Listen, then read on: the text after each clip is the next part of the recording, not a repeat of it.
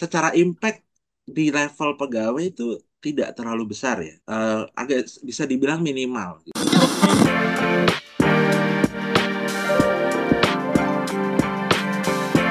Hai sahabat TCID, kalian sedang mendengarkan podcast Suara Akademia.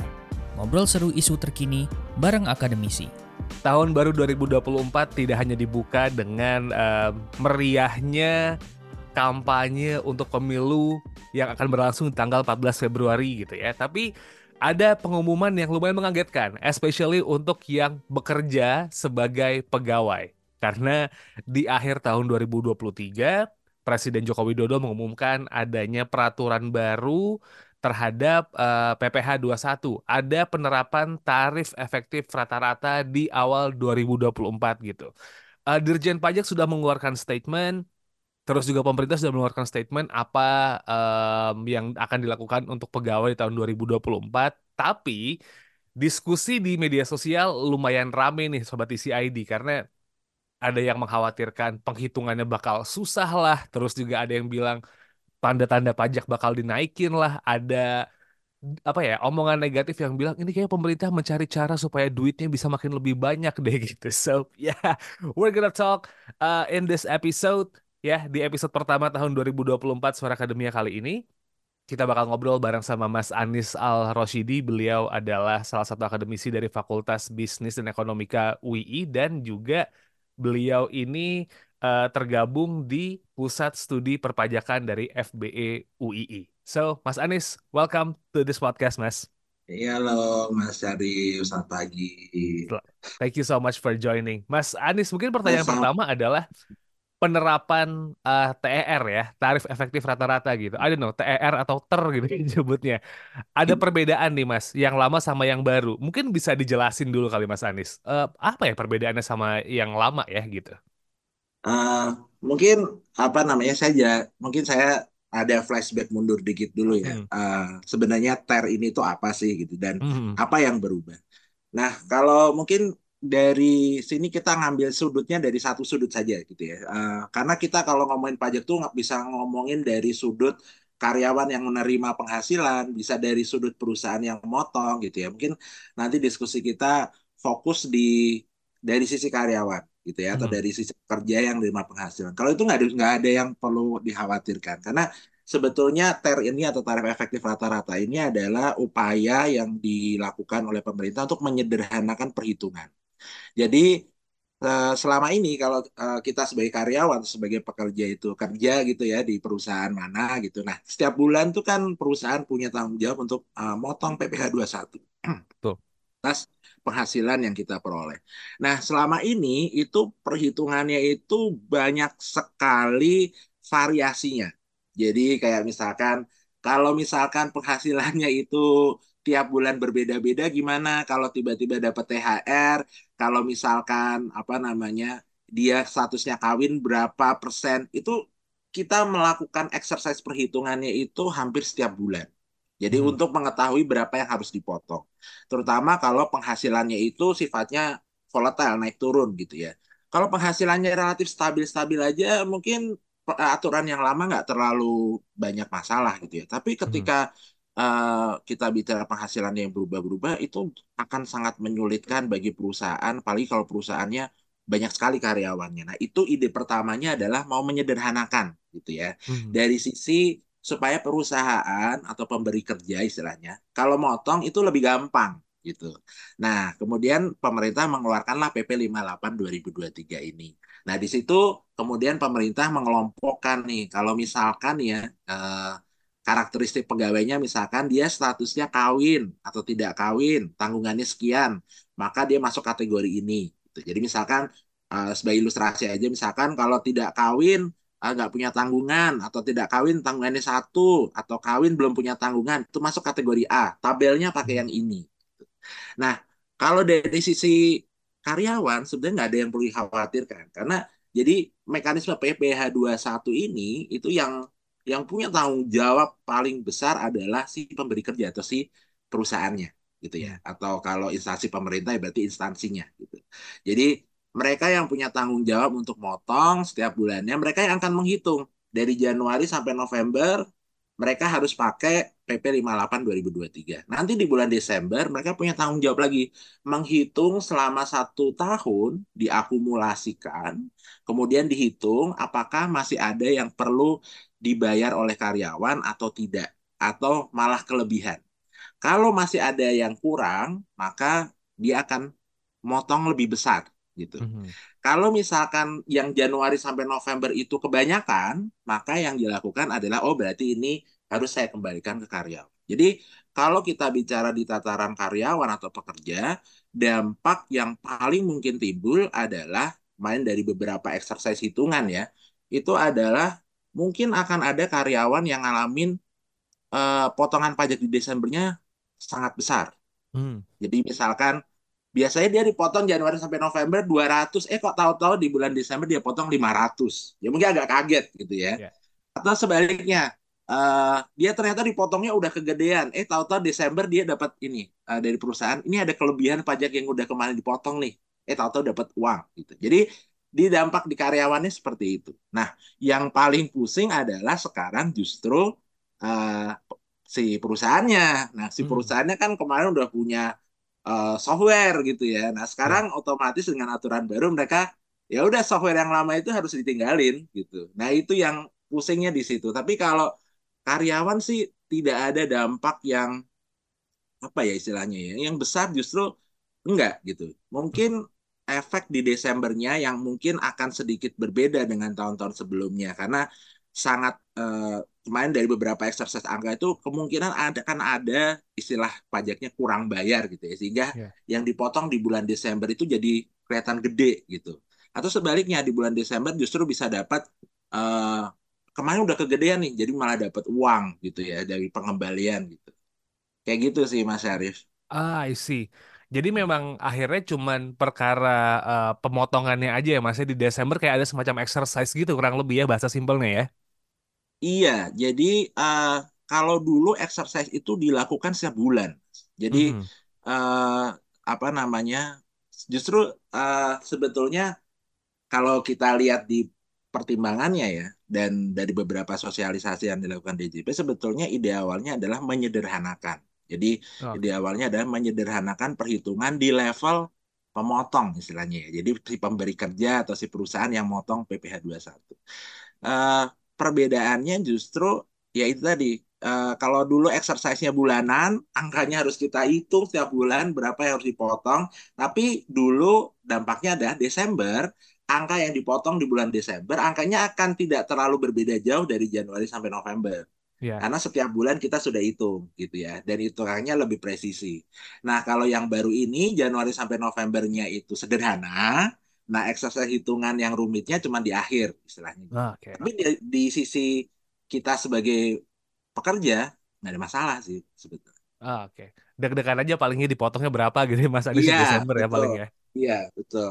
Jadi uh, Desember nih main dari beberapa exercise angka gitu ya kan uh, skenario-nya kan banyak sekali ya. Tiap betul. perusahaan tuh punya berbagai skenario.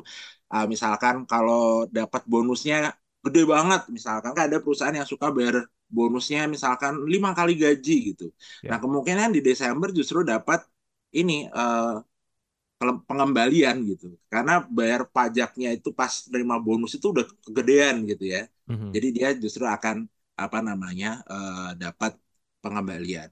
Tetapi kalau misalkan uh, dia apa namanya normal-normal aja itu biasanya nilainya akan relatif nggak berbeda gitu ya Desember dengan bulan-bulan sebelumnya. Tapi ada juga beberapa skenario yang lo, uh, biasanya misalkan dipotong 200, 300, eh ternyata di bulan Desember jadi satu juta. Itu juga mungkin gitu. Jadi itu yang mungkin perlu diantisipasi oleh si perusahaan. Jadi hmm. yang perlu antisipasi adalah perusahaan perlu melakukan yang namanya tax planning gitu supaya orang tuh kan kalau dipotong jeder di akhir kan sakit ya rasanya ya. Iya, betul. Ketimbang, ketimbang begitu kan mending mungkin dia mulai geser-geser penghasilannya udah tahu nih untuk mengantisipasi Desember supaya nggak dipotong katakanlah dari sejuta gitu ya. Orang biasa dipotong 200 300 atau jadi sejuta. Gimana kalau di bulan Oktober Novembernya angkanya itu di istilahnya di utak-atik supaya nanti di bulan Desembernya tidak terlalu uh, besar kurang bayarnya gitu. Jadi biar orangnya nggak kaget gitu. I see. Nah, eh, pertanyaan saya berikutnya nih, mungkin Mas Anies karena memang akhirnya ini kan hanya yang pemotong pajak ya, yang bermas, yang uh, pusing gitu. Pegawai mah tinggal lapor aja nanti SPT ya kan, uh, bukti yeah. potong, habis itu tinggal laporkan aja. Yeah. Um, kalau misalnya berbicara soal dampaknya nih ke pekerja gitu, apakah memang nanti di pelaporan di akhir tahun atau di awal tahun pas pergantian tahun juga bakal ada perubahan mas? Atau enggak sama sekali? Justru malah kayak sama-sama aja gitu? Ada beberapa, ada bukan beberapa ya, banyak skenario ya. Hmm. Nah yang paling sederhana adalah kalau misalkan kita asumsikan kita bekerja di satu tempat saja, tidak bekerja di tempat lain. Jadi kita bekerja hanya dari satu tempat, kemudian kita dapat bukti potong ya, uh, hmm. 1721A1 atau 1721A2, kemudian kita laporkan SPT, nggak ada perubahan sama sekali. Kita tinggal terima 1721A1 dalam kondisi nihil, kemudian angkanya kita salin ke SPT 1770 kita sebagai orang pribadi, kemudian dilaporkan aja seperti biasa gitu. Hmm. Nah, perbedaan itu terasa ketika uh, kadang ada orang yang dapat penghasilan dari beberapa pemberi kerja. Nah, ini memang skenario-nya akan uh, macam-macam ya. Jadi uh, eh, PP ini kan baru keluar tanggal 27 Desember 2023 dan berlaku 1 Januari 2024. Uh, biasanya kalau kita bicara pajak, pajak itu aturannya itu kan ya paling tinggi Pak UD 45 kemudian undang-undang bawahnya PP nah biasanya peraturan teknisnya itu ada di level peraturan Menteri Keuangan. Nah peraturan Menteri Keuangan belum keluar. Nah ada ruang penafsiran di sini yang yang uh, muncul ketika uh, untuk orang-orang yang istilahnya dalam perpajakan namanya bukan pegawai. Jadi hmm. bukan pegawai itu adalah orang-orang yang melakukan pekerjaan bebas kemudian memberi pekerjaan bebas itu memberikan jasa secara lepasan ya dalam tanda kutip atau secara profesional ke perusahaan. Itu misalkan akuntan atau hmm. notaris atau penerjemah, artis dan segala macam. Nah, mereka itu eh, di PP 58 tidak secara tegas apakah orang-orang ini harus dipotong menggunakan PP 58 atau menggunakan aturan yang dulu. Beberapa orang menafsirkan eh, semua ngikut PP 58 Mhm. Beberapa orang menafsirkan, oh enggak, yang ini tetap uh, pakai perhitungan yang lama. Nah, yang yang kelompok bukan pegawai ini yang yang kalau menggunakan PP 58 mereka akan mengalami kurang bayar yang sangat-sangat besar di akhir tahun.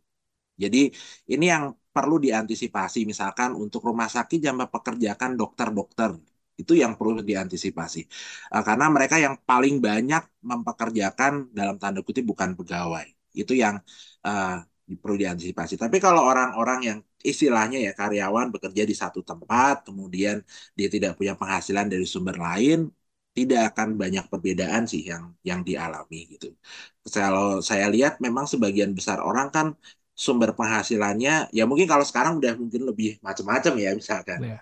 Nah, kalau yang misalkan dari selain karyawan dia jadi freelance gitu ya, misalkan MC atau misalkan apa namanya uh, melakukan pekerjaan lain misalkan ngasih jasa desain grafis ke perusahaan lain. Nah, yang kayak gitu ada kemungkinan kalau PP 58 full diterapkan termasuk untuk yang begituan akan ada potensi kurang bayar di akhir tahun yang cukup besar. Nah, tapi hmm. kita perlu nunggu PMK-nya gitu ya. Karena saya lihat banyak orang beda penafsiran dan memang PP-nya itu sangat ringkas. Isinya cuma lima pasal. Dan jadi dikeluarkan di mepet-mepet akhir dan saya lihat beberapa uh, apa namanya orang punya pendapat yang berbeda-beda bagaimana penerapan ini khususnya di bukan pegawai. Ya ini yang perlu diantisipasi adalah tadi untuk orang-orang yang bukan pegawai tadi. Uh, karena bisa jadi setiap perusahaan yang uh, dia kasih jasa itu bisa jadi punya penafsiran yang berbeda-beda gitu. Itu yang mungkin dampak terbesarnya di itu. Kalau pekerja yang pekerja tetap gitu nggak terlalu banyak perubahan sih. Oke. Okay. Freelancer ya, bahaya eh, anu ya, lebih harus cermat gitu ya. Tepatnya Mas Anies ya. Freelancer sih iya. Freelancer memang dari dulu harus cermat. Hmm. Orang-orang yang melakukan pekerjaan bukan sebagai pegawai tetap tuh harus cermat sekali. Dalam hmm. artian mereka itu kan dapat pekerjaan secara lepasan ya. Gitu. Yeah secara lepasan, kemudian mereka bukti potongnya nyebar di mana-mana gitu ya. Misalkan ngasih jasa endorse ke 30 perusahaan, bukti potongnya nyebar di mana-mana, kadang tidak terkumpul dengan baik, tidak teradministrasi dengan baik. Nah, itu memang harus hati-hati. Jadi uh, mengadministrasikannya, kemudian mengumpulkannya, itu yang perlu hati-hati. Memang dari sebelum pemberlakuan PP 58 memang udah harus hati-hati gitu ya. Dan hmm. ketika PP 58, nah ini yang mereka perlu hati-hati lagi gitu ya untuk mengantisipasi kalau PP 58 ini full diterapkan termasuk untuk bukan pegawai mereka perlu istilahnya nabung. Karena takutnya nanti kurang bayarnya terlalu besar di akhir tahun gitu. Nah. Kecuali kalau memang PP 58 tidak diterapkan untuk yang freelancer, hmm. dokter, artis dan uh, jenisnya itu ya. Nah, kalau begitu maka uh, ya mereka tidak akan terlalu terdampak dan mereka akan tetap pakai tarif yang lama. Nah, ini masih menunggu peraturan Menteri Keuangan yang nanti akan menjadi petunjuk apakah penerapan PP 58 itu berlaku juga untuk tadi kelompok orang yang melakukan pekerjaan bebas atau si bukan pegawai tadi. Oke. Okay. Gitu. Nah, kalau kita berbicara soal impact nih Mas Anies hmm. gitu, selain memang harus belajar lebih banyak lagi ya, kalau memang nanti peraturan teknisnya udah keluar, uh, lalu juga deg-degan dipotong di Desember, apakah akan ada kurang bayar yang lumayan besar atau mungkin justru malah lebih bayar yang ya oke okay, lumayan dibalikin dikit-dikit gitu. Ada impact lain nggak sih Mas mungkin dari peraturan penerapan baru ini, especially buat pegawai gitu ya? Karena kayaknya kalau ngelihat dari tujuan awalnya penyederhanaan, harusnya pegawai nggak terdampak apa pun dong. Iya, iya, justru itu menurut saya justru uh, uh, secara impact di level pegawai itu tidak terlalu besar ya, uh, agak bisa dibilang minimal gitu. Nah, justru uh, saya saya justru melihat uh, beberapa kali penerapan peraturan perpajakan yang dilakukan oleh pemerintah itu uh, mekanisme sosialisasinya yang kurang. Jadi ketika ah. saya baca ketika peraturan ini pertama kali dirilis, justru di beberapa media peraturan ini disebutkan bahwa uh, pemerintah menetapkan peraturan baru pajak karyawan. Dan yeah. itu eh, seperti kita tahu yang namanya orang Indonesia itu punya istilahnya trauma blasting. Jadi trauma atas pajak gitu ya. Dan itu turun temurun dari zaman penjajahan dulu sampai sekarang. Jadi kalau dengan kata pajak udah takut duluan gitu. Padahal uh, harusnya kalau memang pemerintah ingin memberikan message, harusnya sedari awal peraturan pemerintah dirilis, siaran pers itu sudah langsung keluar dan langsung mengatakan bahwa ini adalah mekanisme penyederhanaan. Jadi hmm. media juga punya wawasan gitu ya uh, bahwa ini adalah mekanisme penyederhanaan dan kemudian perlu ditekankan juga bahwa dampak di level karyawannya itu akan minimal. Karena yang akan paling terdampak di PPh 21 adalah pemotongnya. Itu message hmm. yang harusnya ditekankan.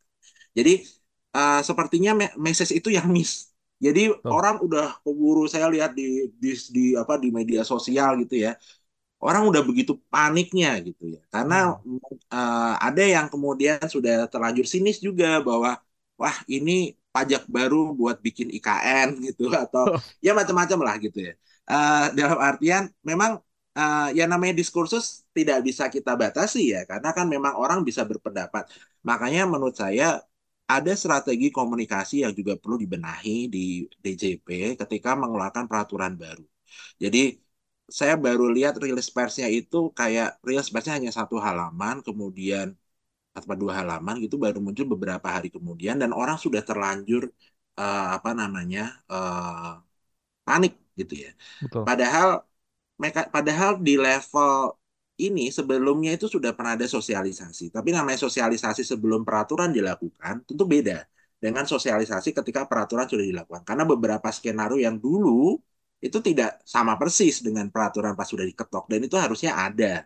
Yeah. Kemudian yang kedua harusnya kalau bisa tapi ini memang uh, penyakit di di Indonesia ya bikin hmm. peraturan jangan mepet-mepet banget gitu ya sama yeah. akhir tahun ini orang udah kelabakan pusing gimana segala macam gitu ya bahkan kalau bisa yang yang mepet akhir tahun adalah peraturan Menteri Keuangan masih oke okay lah gitu yeah. ini yang keluar di akhir tahun peraturan pemerintahnya yang hmm adalah peraturan yang dalam tanda kutip masih levelnya masih payung tingginya.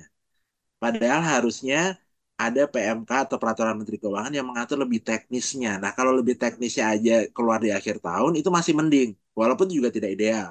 Karena pasti walaupun sudah level teknis, pertanyaannya juga bakalan sangat banyak, gitu ya. Jadi menurut saya dari satu sisi pemerintah juga perlu uh, mengkaji strategi komunikasinya, gitu ya, supaya pajak ini ketika ada mekanisme misalkan penyederhanaan, kenapa yang terjadi justru malah beda gitu efeknya. Orang-orang menganggap ini pajak baru. Ini kan yeah. bahaya gitu ya. Jadi kayak oh, apalagi nih yang mau dipajakin gitu. Padahal enggak, padahal orangnya istilahnya ya ya orang-orang yang itu enggak akan terlalu banyak terdampak gitu. Yang terdampak justru di level perusahaan. Itu sih kayaknya. I see. Jadi um, sosialisasi yang uh, lebih tepat dan jangan mepet-mepet supaya nggak jadi apa ya banyak pertanyaan dari masyarakat gitu ya Mas Anis ya karena a lot of discussions keluar gitu kayak pemerintah mau cari duit lagi lah itu itu keluar gara-gara ini semua yang mepet gitu ya dan sosialisasi yang kurang ya. Iya, uh, sosialisasinya itu memang tadinya dilakukan di lingkup yang jadi ketika peraturan ini masih digodok dulu, itu udah ada sosialisasi bahwa Indonesia mengarah ke sana karena mengikuti uh, dalam rangka penyederhanaan dan ini adalah hal yang banyak dilakukan di di luar negeri. Artinya praktik ini adalah praktik yang umum ya hmm. yang dilakukan di luar negeri. Biasanya kan kalau kita melakukan satu kebijakan kan dilihat dari uh, best practice ya. Nah, yep. di luar negeri ini dilakukan. Tapi tadi betul bahwa ya jangan mepet-mepet gitu ya. Orang kan perlu yang namanya uh, sistem baru ya, apalagi berlakunya 1 Januari 2024. Yeah. itu itu uh, orang kan butuh penyesuaian ya, penyesuaian sistem, penyesuaian apa namanya mempelajari peraturannya dan dari beberapa hal uh, saya menangkap keresahan-keresahan itu. Orang tuh nanyanya bisa sangat ini dari sisi orang yang tiap hari sudah motong pajak ya, yeah. itu pertanyaannya bisa banyak sekali dengan berbagai variasinya bagaimana orang yang tidak setiap hari berko bersentuhan dengan pajak. Pertanyaannya hmm. pasti lebih banyak lagi gitu, lebih lebih lebih dalam tanda kutip ya, lebih liar lagi gitu. Betul. Jadi uh, mungkin perlu di dibuat bahwa ya kalau bikin peraturan berikan waktu yang cukup untuk orang itu beradaptasi, berikan waktu untuk sosialisasi, berikan waktu orang untuk mencerna informasinya, kemudian harus bertanya ke siapa, karena uh, kalau kita hari ini nanya ke kantor pajak, jadi kan kalau istilahnya setiap wajib pajak itu akan punya AR ya, account representatif di kantor pajak gitu ya. Jadi mungkin Mas Syarif ini kalau misalkan ke KPP-nya nanya ada account representatifnya dan Mas Syarif bisa nanya ke mereka. Tapi mereka pun juga akan untuk di titik saat ini masih akan menjawab dengan jawaban yang berbeda-beda. Mm -hmm. Karena mereka sendiri juga belum apa ya istilahnya ya jadi message-nya itu belum belum seragam gitu. Ya. Oke. Okay. Nah, Mas Anies, mungkin ini pertanyaan terakhir supaya menjawab uh, banyak pertanyaan orang. PP yang keluar di akhir tahun ini itu baru berlaku perhitungan pajak di tahun 2024 ya Mas ya. Jadi untuk laporan SPT dan lain-lain buat kita yang nunggu sampai akhir Maret ini masih pakai yang lama ya. Karena kan orang udah pada mulai panik nih. Aduh, laporannya bakal pusing nih artinya nih, ada baru nih. Gitu kali ya. Iya, betul. Jadi ini baru berlaku 1 Januari 2024 hmm. untuk uh, dari sisi pemotong. Ya. Jadi hmm. kalau dari sisi kita sebagai orang yang karyawan ya sebetulnya nggak perlu khawatir karena kita ya nanti tinggal tunggu aja bagaimana pemotong kita memotong penghasilan kita gitu. Nah. Untuk laporan kita sebagai misalnya kita karyawan, kita lapor di tiga uh, di sampai 31 Maret nanti nggak ada masalah sih, nggak ada perubahan, semuanya masih seperti yang kemarin. Kemudian uh, untuk gaji yang bulan Desember kemarin juga masih dipotong pakai aturan yang sebelumnya. Jadi PP 58 ini baru berlaku untuk penghasilan di bulan Januari 2024. Oke. Okay. Yep. So it's totally clear sobat ID buat perpajakan ya. Detailnya kita tunggu aja peraturan teknis dari Kementerian Keuangan, dari DJP dan Ya, mengingatkan juga jangan lupa lapor SPT ya. Masih ada 31 Maret sih, tapi itu Maret udah dekat-dekat puasa, jadi malah nggak fokus. Jadi mending Januari Februari dipakai aja. So, anyway, thank you so much Mas Anies buat waktunya ngobrol-ngobrol kali ini, Mas. Terima kasih banyak. Alright, sobat TCID juga thank you buat uh, yang sudah uh, mendengarkan episode kali ini. Hopefully ini menjelaskan banyak hal dari isu-isu yang beredar di luar sana ya. I'll see you next episode. Wassalamualaikum. Kalian telah mendengarkan podcast Suara Akademia, ngobrol seru isu terkini bareng akademisi.